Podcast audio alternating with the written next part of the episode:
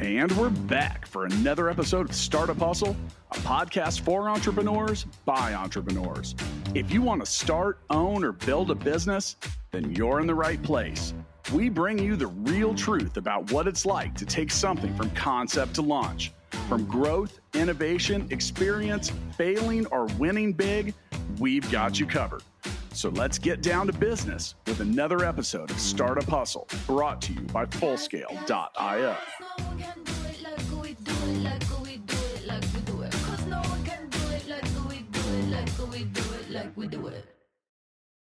And we're back, back for another episode of Startup Hustle. Matt DeCoursey here to have another conversation I'm hoping helps your business grow. So, if you have a business, if you really do anything online, offline, anywhere, then there's data that comes along with that. Data is such a hot topic these days. According to some people, it's the most valuable thing on the planet right now. One thing I do know is if you don't do anything with it, it isn't worth squat.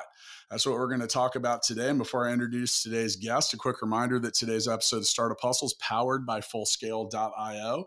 Hiring software developers is difficult, and Fullscale can help you build a software team quickly and affordably and has the platform to help you manage that team. Visit Fullscale.io to learn more.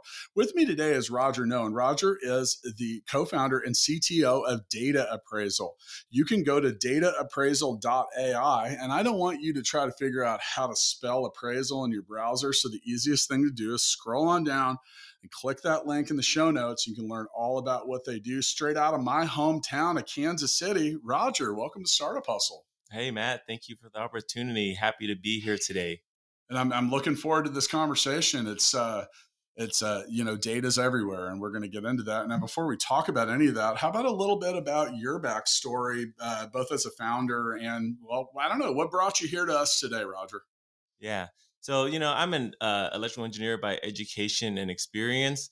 And, you know, I joined my uh, co founder and CEO partner, uh, Tam Tran, because we wanted to solve a problem by helping companies appraise their data and then turn around and monetize that. So, really solving a problem that no one else has a solution for right now.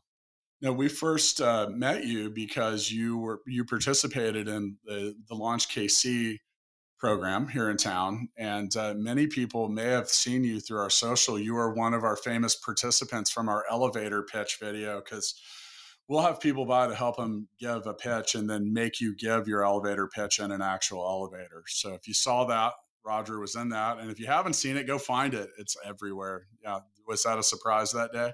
Uh, it was a surprise, but you know, with some good coaching, was able to deliver a solid pitch there. Yeah. yeah so thank you. I think we did all right with that. That was that was fun. You know, that was uh, for those of you that aren't aware. If you well, if you listen to the show regularly, you're probably familiar with Launch KC. You can go to launchkc.org, and that's a, a division of the Kansas City Economic Development Corporation, KCEDC. Anybody that can say that five times in a row without messing it up wins a prize here. So it's kind of hard, but maybe we could actually start there because um, with that with that program, you were accelerated per se um, into getting your business started and you had kind of a uh, well maybe we could go into your elevator pitch because you gave that in front of a whole lot of people including our, our mayor oh. who was very impressed with all of the participants that night. Oh so the elevator pitch? Well i mean sure yeah, sure I mean, yeah so the elevator pitch is um, did you know that you're sitting on a gold mine right now? Over the course of the last couple years we've collected more data than the entire previous history of mankind. Hi, my name is Roger Noe, and uh, co-founder and CTO of Data Appraisal, and we help you appraise your data, turn around and monetize that, and share that with other people. So there's a lot of opportunities out there to share this data for the good. Uh, we're focusing right now on the healthcare marketplace, healthcare data, and that's going to help pharmaceutical companies help come up with solutions to different medical needs out there. Beautiful. And you made that all, you, and you had Roger's raising his eyebrows at me a little bit. So there's nothing better than coming by the full scale and startup hustle office where we can put you on the spot. But, you know, as I mentioned in the intro, Roger, you know, data is such a hot topic and it's everywhere. And we even talked about this a little bit when you guys you were here with a couple other entrepreneurs uh, getting ready to to talk to a room full of people about what you do. But Um, I mean, the the premise of data appraisal is that businesses don't monetize their own data. I, I mean, what what's what's that's the problem we're trying to solve, right? Yeah. So the example I always use is, you know, consider that you're a widget manufacturer and you're really good at making the widgets, but that, you know, that's what you focus on and you're collecting data about that all like during the duration of that manufacturing process. Um, and that's the core business and the core strength. What we want to do is we want to assist that company in monetizing that data that they're just sitting on, that gold mine. So, uh, I mean, companies have limited opportunities for revenue. And here's an opportunity to expand that and let data appraisal work that whole customer journey for you. We'll get together with you. We'll show you the value proposition. We'll walk you through um, our appraisal process, and then we'll turn around and we'll find customers for your data and bring in that that that residual revenue. Right? Let your data work for you in addition to um, what you normally use it for for internal process improvements. So when we say data, I think there's going to be a lot of people that are listening that are going to, oh yeah, I get that. And then some people are like, well, what do you mean? So like, what are some examples of basic data that uh, you use the widgets example, which reminds me of the last business school that I dropped out of. Yeah, I did. it was always Acme Corp makes widgets. You yeah. know, that was like a very familiar thing. But, you know, part of some of in school, that example would have been like, there's there's person A, B, and C that works in the factory, and they earn it's managerial accounting, which I was terrible at because person A, B, and C all made diff, they all made different pay rates, and they all produced at a different velocity, and with that, it trickled down to all being different costs of manufacturing, and then in some cases you would find that this use case would be that employee C, who was highly paid and also highly underproductive, actually wasn't even profitable to keep around. And that would be like an internal data. But I think some of the stuff that you're talking about is more about data that you collect about users or someone else. And like, what are some examples there? Yeah. So uh, let me use the example with a current customer that we have that kind of kicked off this whole journey. So we we have a customer that spent over 80 million dollars on marketing efforts and they do that to market the products that they're selling however they don't realize that that data is very valuable to other companies and businesses. So you know part of our appraisal process is to take a look at the customers that they have or the members in their system and then to create um, a profile and add a valuation for that customer. And it's based on multiple factors right? So how how much is this person spending? Um you know how much money are they spending? Over what time period are they spending that? So when, you know when you do that that that marketing data is very valuable to someone else and if we can pinpoint and put a number on it because this customer doesn't know what their um, what their data is worth these 80,000 customers or clients that they have they don't understand that and so we want to help them be able to sell that to others Okay. All right. So I mean, at your business, it's your it's your your job and your duty to pull the most useful revenue or whatever out of it. I mean, is is it true that everyone's everyone's business has data that has a value to it? Everyone's business has some type of value, but um, overall, their data has value, but not every piece of it does. And that's where we step in. We help you say, "Hey, this data is valuable. This is one of your strengths, right? This data is not valuable. Maybe you should stop collecting it. So we help provide that overall assessment other than just saying this is what's valued. Here are your strengths, your weaknesses. Here are some opportunities that you can leverage. Is the most valuable part of that data the stuff that's related to buying activities? Uh, it depends on who the customer is, right? So if it's going to be used for a retail effort or marketing, it could be for buying right. activities. But if it's for um, clinical data that pharmaceutical companies could use to come up with medication. Yeah, so you know that's that's that's a different vertical. Do the do I would imagine that it, it, from what you guys do, it's challenging to have such a broad and well-rounded level of expertise. Do you have to work specifically with the clients to kind of figure out like what actually matters at that business and what doesn't? Is that is that a whole is that a part of the process too? Yeah, it is, Matt. So what we've been doing is we've been focusing more on the healthcare vertical.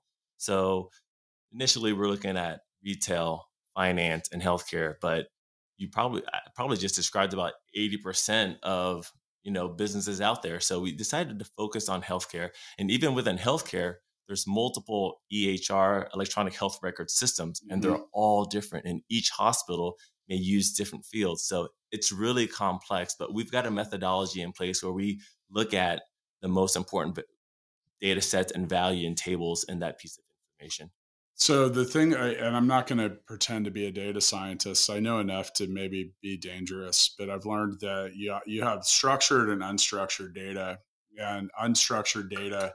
So if you have a web, if you have a software, uh, you know, web app or something like that, you probably, uh, well, whether you know it or not, you probably have a ton of information in a database somewhere, and sometimes that's structured and sometimes it isn't. And when I say structured data, would be the equivalent of looking at like a clean spreadsheet that had uh, peaceful columns and rows that made sense, where unstructured data is a jumbled mess until it's structured. Uh, do you do you help the companies also kind of get their shit together when it comes to like like hey, this is a rat's nest of stuff. We're going to need to untangle it, or like I, mean, I would imagine a lot of people's data is a mess. Yeah. So we look at both of them. You know, you mentioned that the structured data is clean and good looking. Well, you know, I would say that's not always the case either. So yeah. it's it's more organized, but not necessarily clean. And so, you know, we can provide suggestions and help with that also. But we also take a look at un- unstructured data as well. So we've got plans in place to go evaluate, uh, you know, audio recordings, and other natural language uh, processing. Um, so looking through semi-structured and unstructured data to really understand the sentiment of, let's say, doctor's notes, right, and pull out keywords like cancer and you know different prescriptions. Well, that's so NLP, natural language processing, is is a big thing with AI, and and and you look at the, the sentiment analysis. So what does that mean? So let's using your, your, your. Those are three different yours right? And they have three different meanings. And, you know, so how do you, you know, training the computer to understand what the hell any of that means is, is a challenge. And, you know, ChatGPT comes out several months ago and, and everyone's all, you know, eh, I feel like that is going to open this floodgate of AI stuff that is, is interesting now that AI that everyone's in love with or afraid of all runs off of data and you know i'm looking at uh, i'm at data dataappraisal.ai right now and you know i'm looking at your process and it talks about connecting connect data sources. Step one. I mean that's got to be a challenge man because there's everyone's got a different thing and a different programming language and you know there's I mean, you can go out and google the top 50 programming languages and there's 50 of them there's more than that and they're all going to connect a different way and it, like what's the hardest part about just the just the simple connection yeah so i mean it can be complex and you know we're trying to accommodate the user so you know we've connected with one uh, healthcare uh, system and you know they're very specific in the requirements doing a site to site vpn so we had to get uh, our house in order there and make that connection make sure that it's secure because we're dealing with hipaa type information yeah. So uh, and and that's what we're working to understand and execute as well. But yeah so there's uh, so many different data sources different databases different types of databases. It could be in the excel spreadsheet a csv so, so you know so many options out there. And and then you'll pull it from one place and it's a different structure than the other place. So now you got to probably figure out how to the headers don't always match people. I think that's probably the the the main thing. And, you know, and then, all right. So, you know, step two here is you have enhance and enrich. Let's talk a little bit about that. So, like, how do you enhance data? Yeah, so you know we'll we'll provide suggestions to the data provider or the person that's looking to get their data appraised. What type of opportunities there would be to enrich their data, so to make it more valuable. So sometimes when you look at data, uh, this this part A is valuable, part B is valuable, but if you put part A and part B together, it makes it even more valuable. Mm-hmm. So that's what we're trying to um, share, right? So if you've got some address fields that are there, but it's not complete, well, that means that whoever the buyer of the data is has to transform that data or fill in the blanks. So we can help complete the data and make it more succinct, clear, robust, and you know, and and make it more marketable from that perspective. So I went. I did an experiment at full scale uh, a few years ago, and honestly put it down because it was a lot to keep up with. But for us, you know, we're trying to help people find software developers, and with that, there's this massive sea of places that we could do business with, and so that that side of things. So you say, where do you get your leads from? Well, a good source for us is looking at people that are posting jobs for software developers. Until you go out and you collect that data for over a year and you realize there's 85,000 different companies that placed a job for a software developer. And, and it was actually closer to 18 months. And then there was five or six different places where they would post these jobs. They all had different fields. They all had different they all had different descriptions. So, and then you try to structure it, and it looks like a checkerboard. You know, meaning like blank spaces compared to ones that are filled. And then you know, all I'm trying to do is look at 85,000 companies, and I can't contact 85,000. Com- I could. I could send out spam. That's not effective. It's not, I could send a, an email, a cold email to 85,000 people and probably largely get ignored by all of them because that doesn't work right? So we're sitting there trying to figure out how do we get down to the a manageable amount. And the problem we had was that incomplete data because when it comes from one and and you know the act of filling that in coupled with the amount of new data that keeps coming in, well that's why we that's why we paused the experiment because it was it was overwhelming. And so as the so we needed to enrich and enhance our data a little better. And that's i mean that really is why we stopped doing that. And you know some of that was also then how do i rank them we wrote algorithms and different things like that but the hardest part that i had was making it actionable i think the thing i've learned most about data is that if it doesn't produce an actionable something it's just data yeah, you're just looking at data, just staring at it. It's yeah, but it's got to tell you what to do with it. Right. So how how how does a business solve that problem? Um. So how do they make it actionable? So that's a broad question, but yeah. but it is. But I mean, I, I get it. But just pick pick a case or something, and like yeah, yeah. So I think that goes back to where we help enrich the data, and so part of what we do also is we'll go through and we have a quality indicator for some of the data and we'll evaluate whether or not we think that it's real or it's fake right because a lot of times people are collecting data they're just putting in random information yep. it could be phone number is 555 5555 well that's uh, 867 5309 right. That's obviously yeah. fake and maybe that record is worth nothing right? And so if you can pare down the data to you know the top 20% and focus your energy there you, that's where you may get about 80% of your value right through the you know pareto analysis. So yeah. uh, so so we help our customers with that. So if we can um, we do more than just value the entire data set. We actually look at individual customers and rows um, and and records right? And so that provides some type of indication into the value of that. And so customers can focus their you know their their efforts on that as opposed to everything. I feel like so many business owners are in that kind of, and I'm guilty of this too at fullscale.io. And once again, today's episode, Startup Hustle, is powered by fullscale.io. We love talking to Startup Hustle listeners. So reach out. We've got a lot of solutions. I'll tell you what, you'll at least get some good advice. And we specialize on that with every call. Go to fullscale.io, click that button that says hire developers. And, and with that, that's where we begin to collect our data. And we used to have this like big long sequence you got it down. It's like less than two minutes because I don't need to know a whole lot about you to pair you up with people that have the skills that you need. But that that kind of gut instinct of not I don't I don't really know a lot of the data because I haven't really analyzed it effectively yet. But I'll give you an example. So someone that fills out that form that does it with a Gmail, I can tell you right now that they are incredibly unlikely to become a client of ours because if you're using a Gmail and you don't even have a web domain or anything like that, you're not really ready for what we do because we help companies scale a development team, which means you should probably have a company first.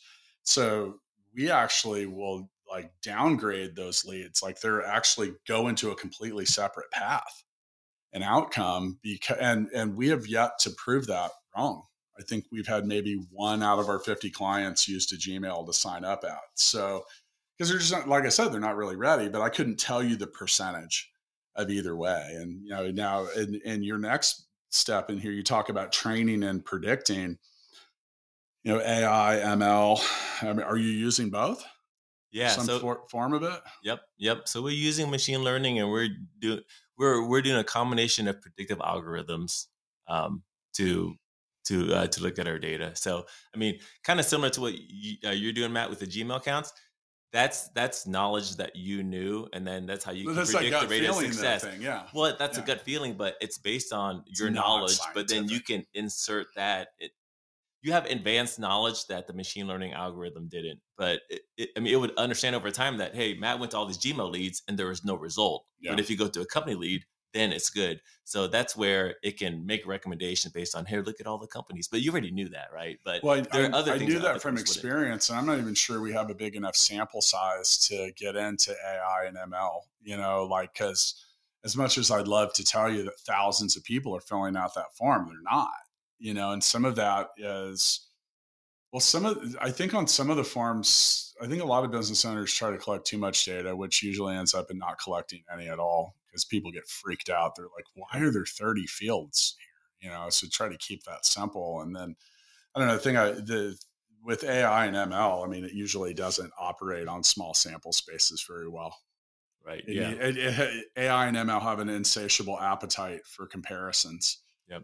Yeah. So Usually, the more training data, the better. we have a there's a, a guy that's a company called Bellwether that uh, Matt Moody has been on the podcast a couple times, and they they have a very specific niche, and they work with uh, looking at um, it- trying to retain help help their clients retain their users, and that occurs from like they understand like if someone were to call customer service two times in a in, in X amount of period they, they that might be that key indicator that tells you that person's about to cancel.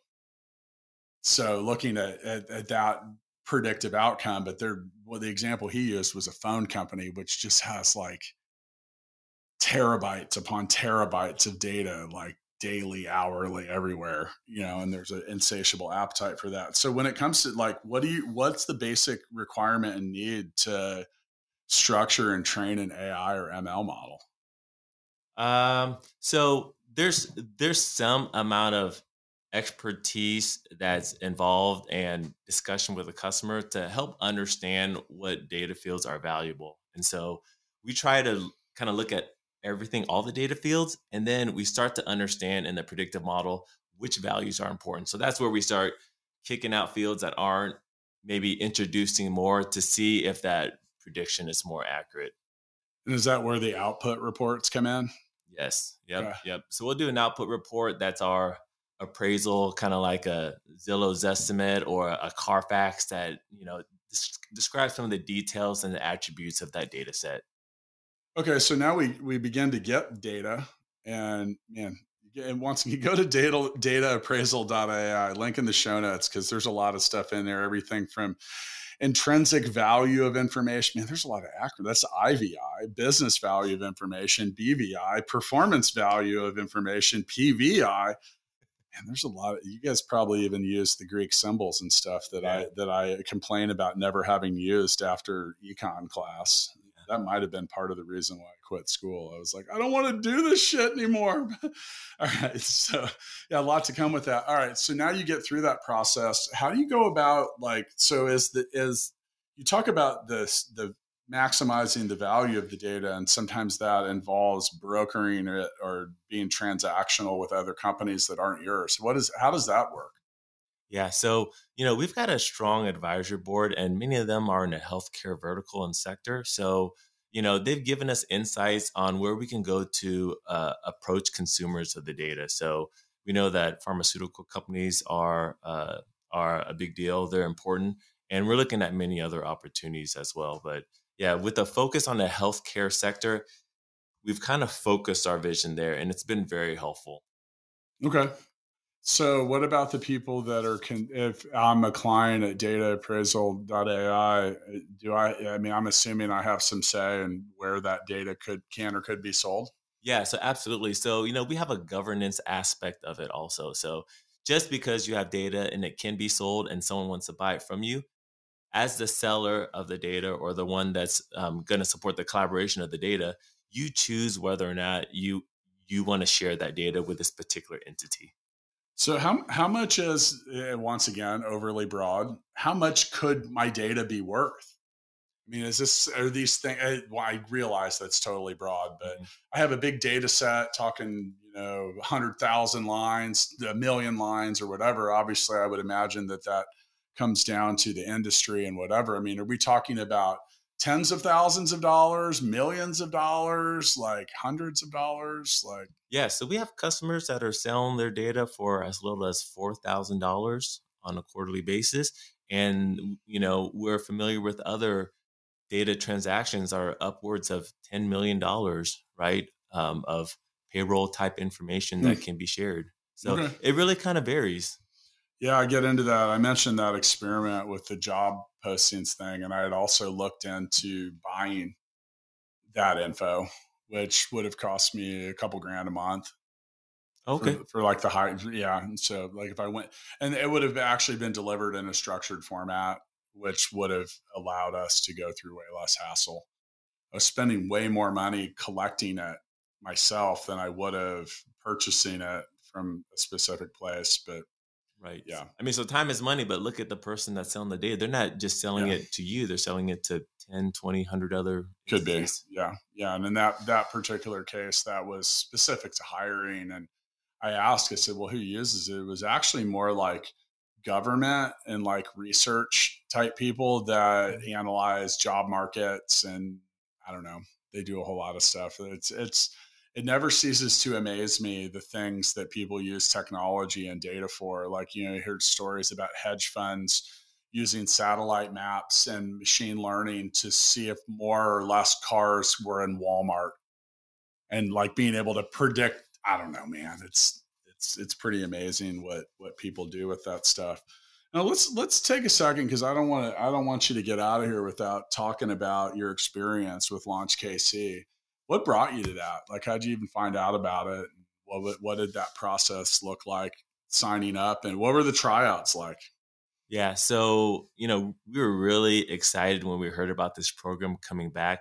We were the first post-pandemic uh, class or um, groups of people that got that award. So that was really exciting. So you know, I'm a Kansas City and I've been here for over 35 years. So to be given an uh, award and a grant from uh, the Economic Development Council of Kansas City, downtown Kansas City, and Launch KC, uh, you know, I'm extremely proud about that opportunity. And so, uh, and so, and so we applied to that process. Uh, we went through a, a pitch and an interview, um, and successfully went to the next round. And I don't know. I think there was over 140 applicants, and six or seven uh, companies got awarded the grant. So that was really exciting. And then, you know, as part of uh, accepting the award, I think we came by here, Startup Hustle, and you helped us with our pitches a bit. So that was an exciting opportunity as well. So we had a lot of fun doing all of that. And the best part of this whole thing is being able to help uh, grow our business, get some marketing out there, have the support of the community so that we can help drive economic development here in Kansas City, the you know the city that I truly love. Yeah, the so Launch KC, and I'm not sure if you even know the the history of it. So they used to give grants like the one you got. So those are fifty thousand dollar grants. And I think that's what you guys did, right? Yes. And then they pivoted at one point uh, a couple years ago. This was pre-pandemic, and then even during it, uh, they pivoted to it's, it's still doing the 50k amount, but they partnered. They had a corporate partner that would have also made a small investment in companies. So we and Full Scale and Startup Hustle have been involved in that for years. Um, and so they, you know, at one point they did clean tech, and they health tech was one of them. They did a number of different things, and and now are back to the grants side of things with and so where are we involved well that's part of like how we we like to support kansas city too is helping put these programs up and and promote them and then one of the things that is that is fun and that's a new so you were the first class of the elevator pitch people. But part of that is is when you go through an accelerator program, and congrats on making it because it is a lot of competition for that. And by the way, for those of you listening, there's something like this near you. These things go on all over the country. There's all kinds of accelerators and business economic development. And so, where does the money come from? Money comes from government. It can also come from donors and people like that. What's the purpose of it? Because we want to, they want to start and spark new businesses, and it's economic development. But one of the things that comes with that is demo day. And demo day is stressful shit for a lot of people because they're going to put you on a stage in front of what there's probably 200 people there the mayor a bunch of other people investors supporters like who knows? And they're like you have one minute to effectively tell everyone why you're awesome and, and what you do. And one thing that we noticed over the years is that is like i said that's a source of stress for a lot of the participants. So having some expertise in the area that's part of where we've partnered with them more so startup hustle at this point was yeah, so Roger and, and several other grant recipients came to our office and we sat down and they got to deal with me for an hour now, which, depending who you ask, is either a joy or a tragedy in some regards. But say, you know, hey, let's hear it. And uh, what I find is that, I don't know, I thought we, all of the participants in that came in with one approach and came out feeling better about it. I remember there was one, there was the the professor. And I asked this lady, I said, Well, tell me what you do. Start, give me your one minute pitch. And she got slightly into that. And I said, Stop. I said, I didn't understand anything that you just said. I'm not smart enough. And because she was talking way over my head, I don't even, you know, neuro linguistics, and I don't even, you lost me right there. So I think the key the key thing from that whole whole training session was get up there and just lead with the need.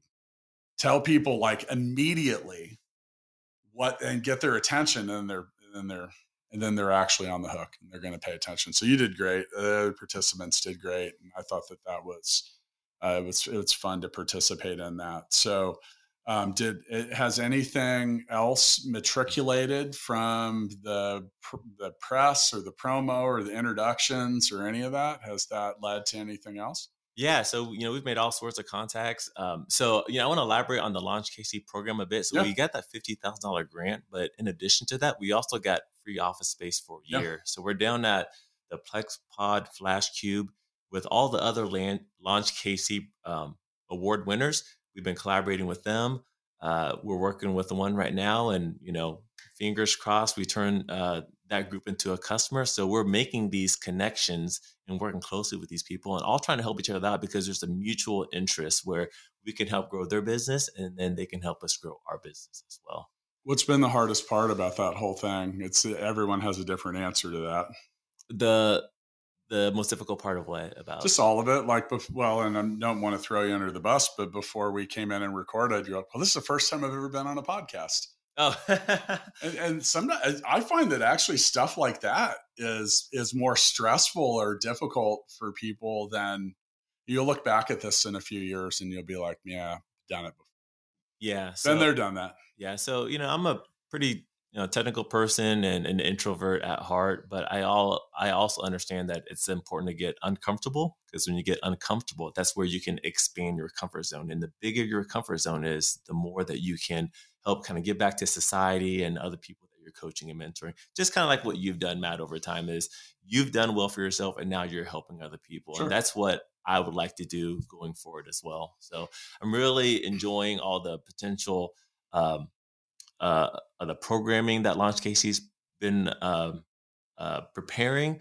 We are uh, going to have a Launch KC day next week. Next Wednesday is the plan. If um, actually, it won't be next week because it falls on a day that there's going to be the Super Bowl Chiefs parade, the Chiefs Super Bowl parade. So we're going to push this will have already week. occurred by the time this comes out. Oh, okay. So yeah, there okay. you go. All right, congratulations. Hope you made. We hope you made it, and yeah, we hope the Chiefs won too. Yeah. Yeah. I'm going to be on a plane from Taiwan to Cebu City during the Super Bowl because mm-hmm. I planned really poorly this year. So people keep asking me if I'm going to the Super Bowl. I'm like, no, I'm not even going to watch the be able to watch the game. I, I don't know. Well, maybe I'm going to try. You could probably stream it online. Uh, yeah, with airplane Wi-Fi. who knows? Who knows? So, yeah, the you know, I, I love these programs. The the you know, you mentioned Launch KC and all that stuff. I, I think that you know, so like when we did the elevator pitch thing, I mean, the thing that I found is just reps. Yep. Someone give you feedback. I think the the most valuable thing that you can do for businesses and entrepreneurs in an early stage is not be a yes person. Like sometimes the and and you know what sometimes this doesn't always come out the way that come off the way that you intended but sometimes you just got to tell people you're like hey like well like you mentioned the professor she sent me a very uh endearing thank you note after that and said after the presentation and said you know thank you so much because i've been trying to unwind this she's like i'm a professor and I can teach to a whole class, but this isn't really my thing. And some of that was like forcing some reps in there. You mentioned the uncomfortable part.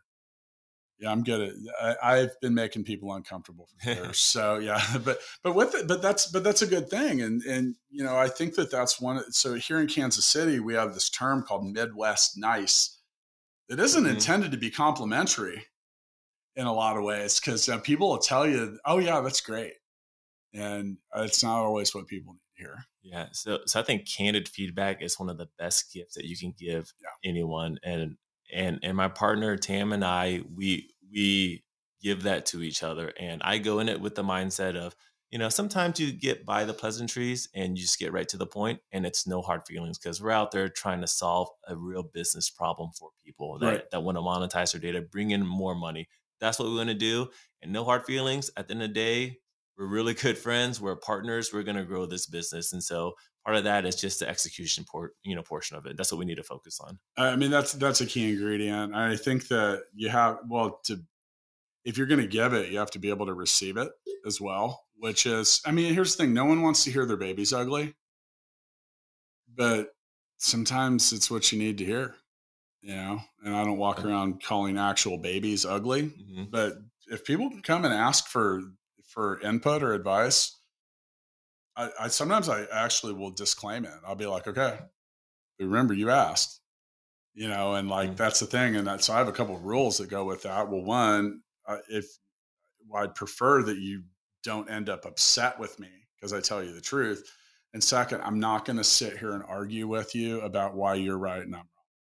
That's not the mm-hmm. purpose of the feedback, right? So I, I've run in, man, I've, God, I've been, so I, I've I'm known amongst the people I know. Like I'll get, I'm the one that gets that call. Like uh, they, they will start. Hey, Matt, I'm calling because I know you'll actually tell me. God, here we go again. But I, I think that that's really valuable. And sometimes the best advice you can get from another entrepreneur is don't proceed because or do it knowing that you're likely going to run into these five or six obstacles. And I have people be like, man, I didn't even think about that stuff. Yeah. And these are just, that's just, I, I, don't know, man. I'm turning into an old man, maybe. I'm like, but with that, there's, I don't know. I, I think the main thing, of, like, why we do this podcast is one, I enjoy these discussions. And two, I think that knowledge isn't meant to be kept, it's meant to be transferred. And there's no tangible way to analyze that data, Roger. Like, how many people have listened to this podcast over five years and, you know, soon to be 5 million downloads. And thank you, everyone, for that you know, some of that is like, I don't know, there's a ton of people out there worldwide that had have been like, oh, and then they don't do it. And they don't fall down the money pit or they don't do something stupid. We're here to try to help you not be stupid. Yeah. Because we've been really stupid ourselves. Yeah. Matt, Matt, we don't live long enough to make all these mistakes ourselves. So we got to learn from other people and go apply it. Mm-hmm. And there's nothing better than all, all all the entrepreneurs and the mentors that we've experienced here in Kansas City that have helped us along on this journey. Yeah, and that's and that's the key. So you got to, you know, there's there's a whole lot to be said around that. All right, so I like to end my episodes of Startup Hustle when I'm eh, with having conversations with founders by doing what I call the founders freestyle. So I'll give everyone a chance to, to your closing remarks. Uh, the number one comment I get when recording, especially here in the studio, is "Wow, that went fast." And there's usually something I don't know. You get to say whatever you want. What What would you like to say to everyone on the way out of today's episode? So first of all, that did go fast, Matt. And then, so most importantly, so as a person out there or as a business that is collecting data for your own purposes, consider using data appraisal to help value your data because right now that asset is just sitting there collecting dust, using it for your own purposes. But there are people out there that are interested in your data and they can use it for some very good things. So let's not hold that close to the vest. Just like Matt likes to share his lessons learned with other people, let's share our data to kind of help make the world a better place. Yeah, I think there is a negative connotation that comes with data and privacy in some regards, because quite honestly, it has been abused by a lot of people in the past and there's a lot of protections in there to change stuff like that and and if data isn't valuable well here's the thing it's been used to shape elections. Freaking valuable and i think that if you know it's all right a lot of people watch shark tank and mark cuban is so well known if you don't know your data you don't know your business that's true. It's true. There's a lot of things that you can do. If anything, just kind of analyze it yourself. There's a lot of tools out there that you know can you know can make i'm talking like some of the simplistic stuff. Like i talk to people that don't have google analytics on their website. I'm like that's like the no that's the first thing. The mm. first thing right so some of that like mm-hmm. and you know and then when you get into more that's the first step in progressing towards having valuable data that companies like data analytics can uh, dataappraisal.ai can help you with and once again there's a link in the show notes so hey wrap your arms around the data people because it can be useful. Roger, I'm going to catch up with you down the road. Okay. Startup Hustles brought to you by Fullscale.io, helping you build a software team quickly and affordably. Make sure you reach down and hit that subscribe button, then come find us on Instagram. See you next time.